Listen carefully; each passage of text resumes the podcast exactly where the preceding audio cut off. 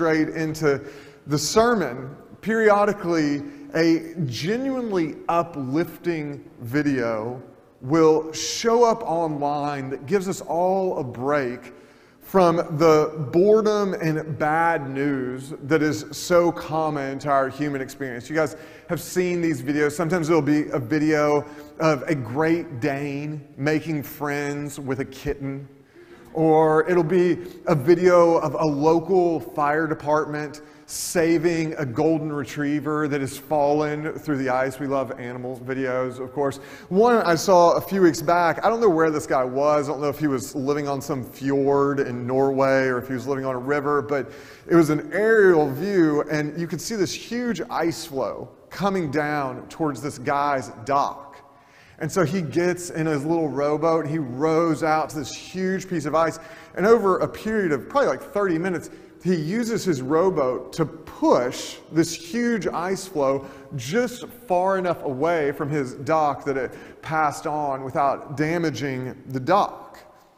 One particularly common trope of uplifting video that seems to go viral every few months is the soldier that has been away on active duty surprising their child at a sporting event or an assembly. Have you guys seen these videos? Yeah, they're, they're pretty, pretty common. And normally, what happens is the organizers of these videos will have the crowd and they'll get the kid whose parent has been serving as a soldier, and the kid is facing the crowd, and the organizer of the video is talking to the kid.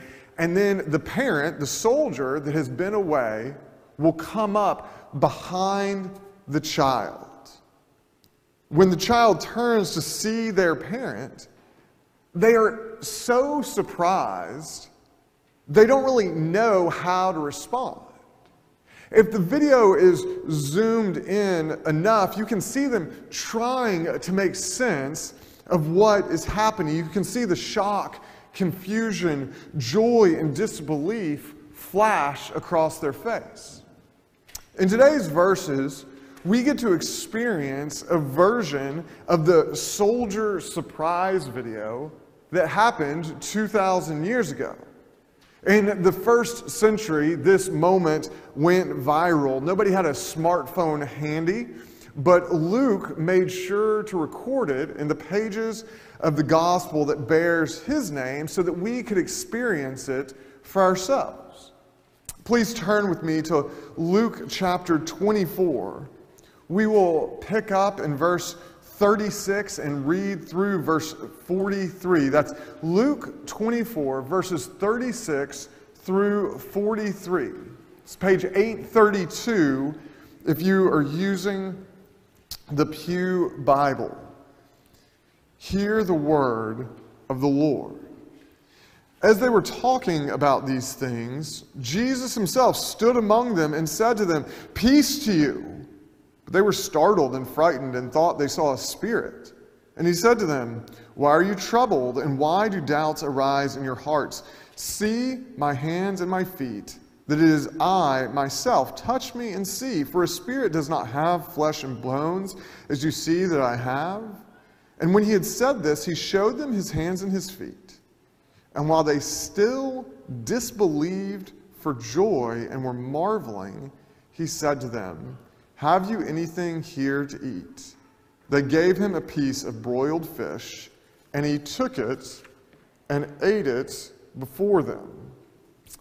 One of the things I appreciate most about Scripture is how it does not present an idealized version of history.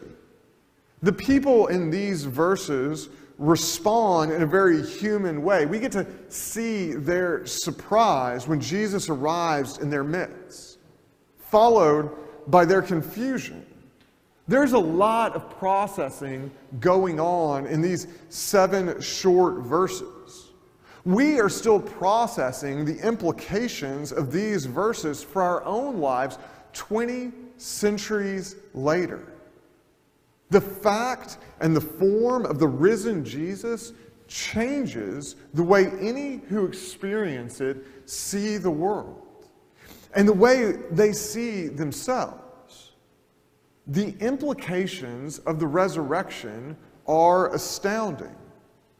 The disciples' initial response to Jesus appearing among them leaves a bit to be desired. They were startled and frightened. All of this is still happening on the day of Easter. We've been looking at this day for the past month plus of sermons. Let's run down the timeline for what the day has been to this point. First thing in the morning, the women that went to the tomb with spices found it empty. Angelic messengers asked them, Why do you seek the living among the dead? He is not here, but has risen. When these women report their findings to the apostles, Peter sprints to the tomb. Once there, he confirms that it is empty. He went home marveling at what had happened. Two men in the small group that know what the women have claimed and what Peter found decide to skip town and head for Emmaus. On the road, they are joined by the risen Jesus. Once those guys figure out Jesus has been talking with them, they run back to Jerusalem to report to the group. It is as the followers of Jesus are discussing what the two guys who interacted with Jesus on the road to Emmaus have shared that Jesus himself shows up in their midst. They are again surprised. Their surprise is not positive, they are completely weirded out. Jesus tried to minimize their shock. The first thing he said to them was, Peace to you. Have you ever been in a situation where you're trying not to scare someone, but you know no matter what you do, it will scare them? Like you're already in a room and maybe it's kind of dark and somebody walks in, you're like, no matter how I handle this, they're going to be terrified right? Like if I if I whisper, "Hey, I'm right behind you," that's not going to go well, right? Or if you say it loudly, they will jump out of their skin. If I, this is probably the worst option, the tapping them on the shoulder. Has anybody ever tried the tapping them on the shoulder option? Um, you just hope that if you tap them on the shoulder, that they are not holding a knife, because that's not going to end well. That is the situation Jesus is coming into. He does his best to calm this group down while still making them aware of his presence. He loudly proclaims, Peace to you. Jesus still startles and frightens this group of his followers. If you had taken a straw poll of the room just prior to Jesus showing up, the majority of the room would have said, would have probably said they thought there was at least a chance Jesus was risen. They had multiple reports from people they trusted Jesus was alive. How many times will they be surprised in the same way? The fact is, an intellectual awareness is not the same thing as a firsthand experience. Intellectual beliefs can remain mostly theoretical. This group of disciples is talking about what has happened. No doubt they are theorizing about what it all means. If Jesus hadn't shown up, they probably would have just kept on talking endlessly.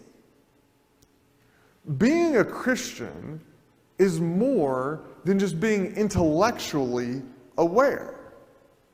A lot of churches become places that look very similar to what was happening with these disciples. A bunch of people sitting around having intellectual, hypothetical conversations about Jesus. Now, I enjoy this type of conversation as much as the next guy probably more than most. It is not wrong to share thoughts on who Jesus is and what the resurrection means. We shouldn't confuse this talking with what it means to be a Christian. I'm aware of all sorts of things in my life that make little to no difference in how I live. Several years ago, I went downhill skiing for the first time since I was a teenager with one of my brother in laws. Now, I was aware of the existence of mountains. I was aware that it sometimes snowed on those mountains. And I was aware that people would then go to those places and strap boards on their feet and go down those mountains. My awareness of skiing was really high. When I pulled up to the mountain with my brother in law to have the experience of skiing for myself, I felt completely overwhelmed. I remember looking up at the slopes and thinking, we're going to go down that with these?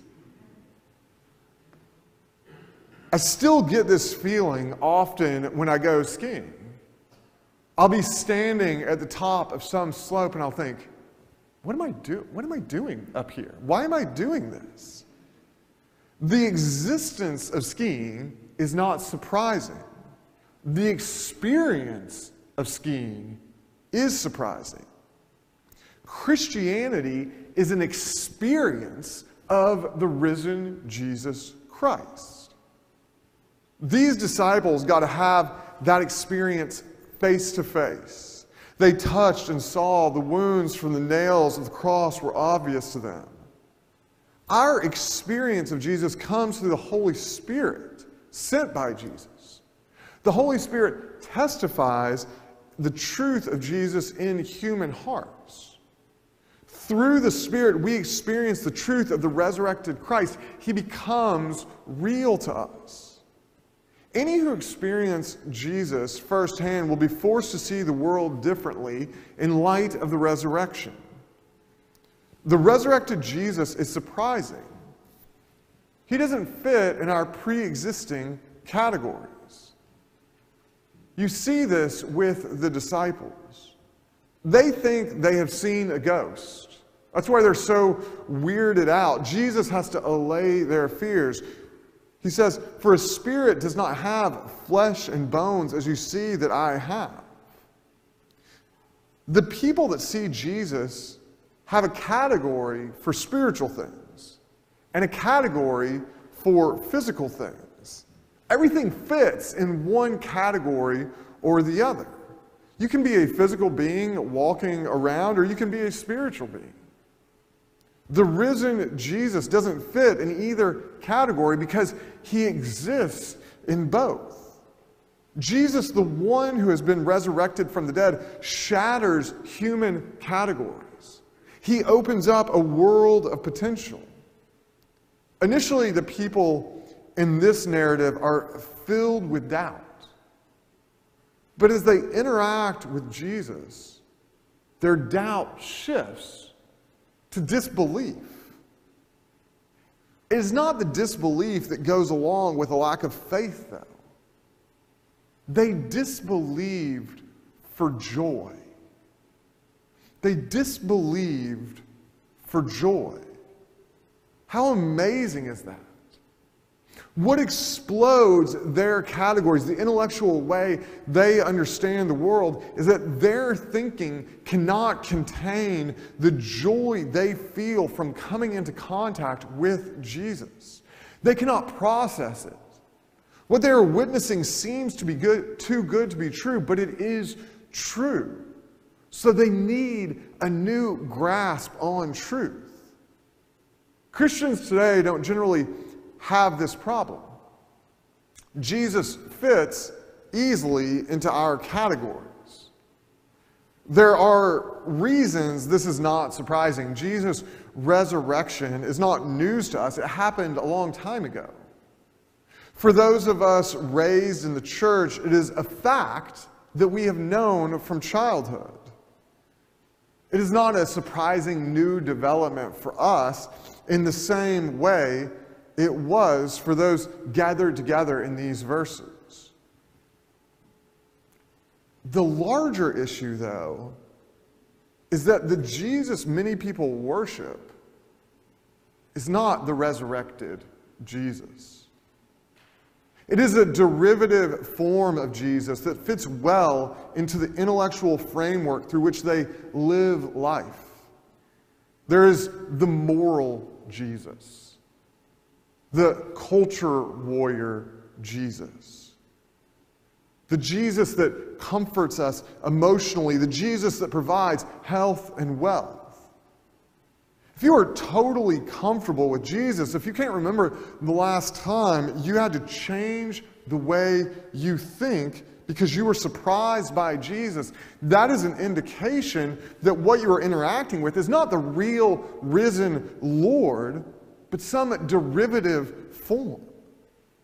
Our relationship with Jesus cannot be unchanging because he is not dead, but alive. Luke points out again, as he has throughout this gospel, how the people marvel at this. Many Christians today lack the joy present in those who saw Jesus. I think this lack of joy is connected to a lack of being surprised. The derivative Jesus that fits into our categories doesn't inspire disbelieving joy. He inspires lukewarm belief that makes no impact on us. The risen Jesus will not fit into our categories. He is the starting point from which all the categories we develop must spring forth. Jesus' resurrection inaugurates a new creation.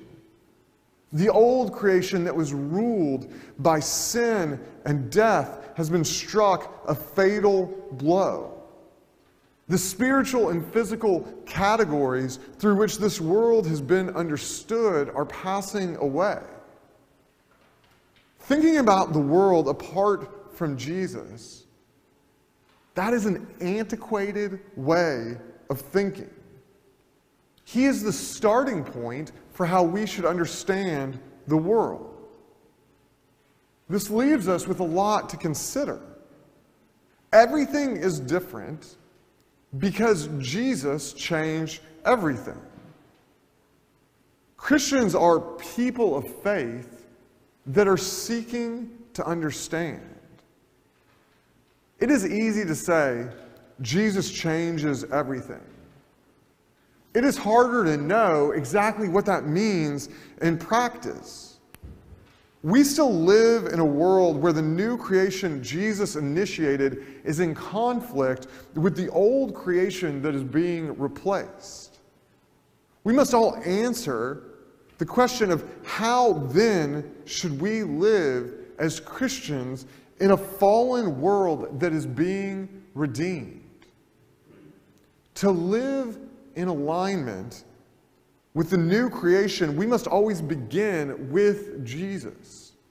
He is the starting point for the new creation. Jesus' resurrection changes the way we see our world. He changes the way we see ourselves. In this text, the disciples are looking at what the future holds for them as they look at Jesus. He was dead, and now he is living and walking among them. Jesus said to them, Have you anything here to eat? They gave him a piece of broiled fish, and he took it and ate it before them. This has nothing to do with the sermon, but I would be really disappointed if I were Jesus and I came back and was like, Do you have anything to eat? And they were like, We've got some broiled fish. I'd be like, I'm good, thanks. But these verses are incredibly important. It is further confirmation Jesus is not a disembodied spirit or a physical body bearing the weight of death, but the full realization of what man was always supposed to be the full image of God.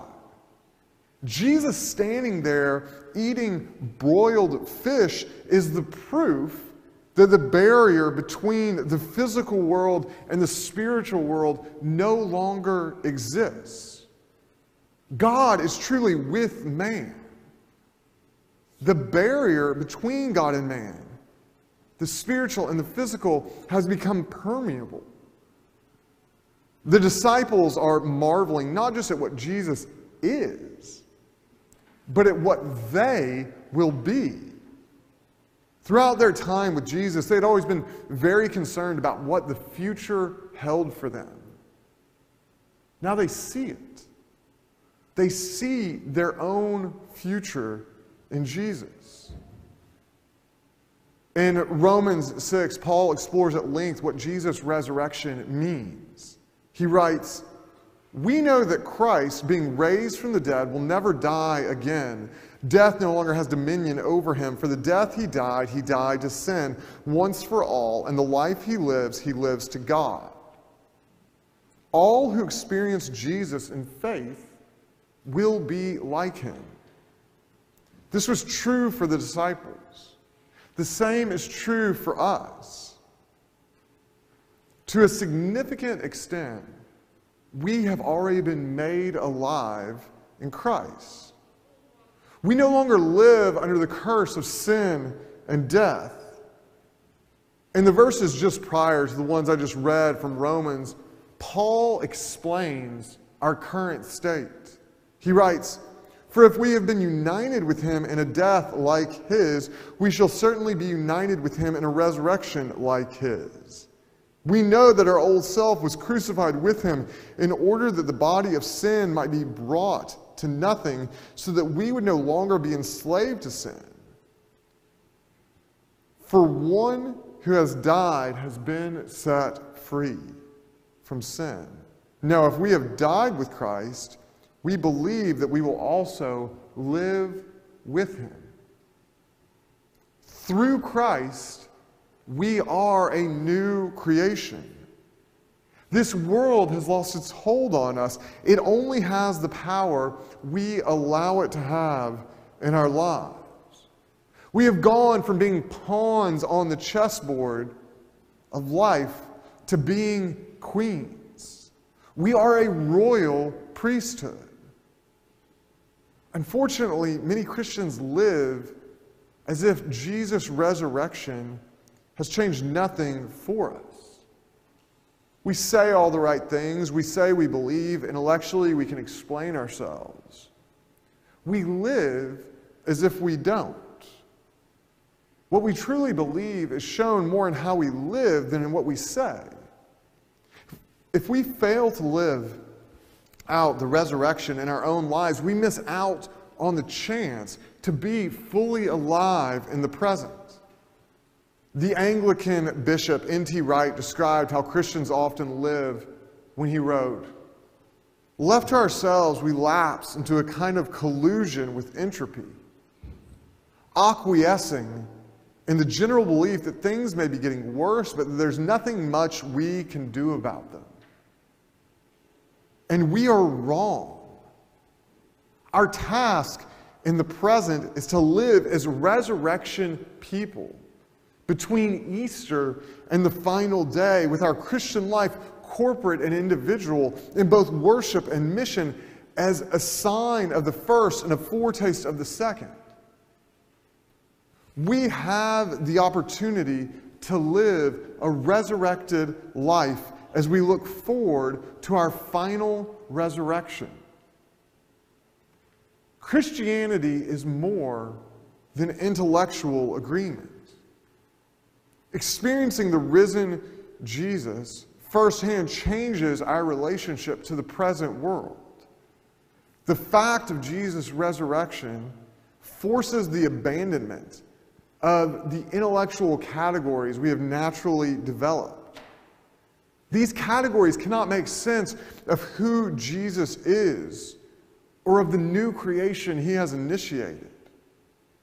Jesus is the starting point for a new approach to the world. For anything to make sense, we must start by acknowledging that the division that used to exist between the physical and the spiritual has been breached Emmanuel, God with us, is risen. Jesus is the first fruits of a new creation. Experiencing the resurrection of Jesus changes the way we see the world. Even more, it changes the way we should see ourselves. Through Jesus, we can be like Jesus. The disbelieving joy people often feel when they initially come face to face with the risen Jesus should shift into a mature joy. This joy doesn't deny the challenges we face in the world. It just recognizes that these transient challenges are passing away in the face of the new creation we are living in. Jesus is risen. Through him, so can we. Let's pray. Dear Lord, I pray for everyone in this room, for everyone in the world, really. I pray that we would experience the new life, the wonder and, and the disbelief that comes with interacting with you, our risen Lord. I pray that that would change the way we see our world, that it would change the way we see ourselves, and that we would live out your resurrection, that we would fully participate in your new creation, Lord. And that through that, that we would experience the joy that comes along with that new creation, Lord. I thank you and I praise you, Lord. And I ask that you would be with us as we move through this week leading up to Easter.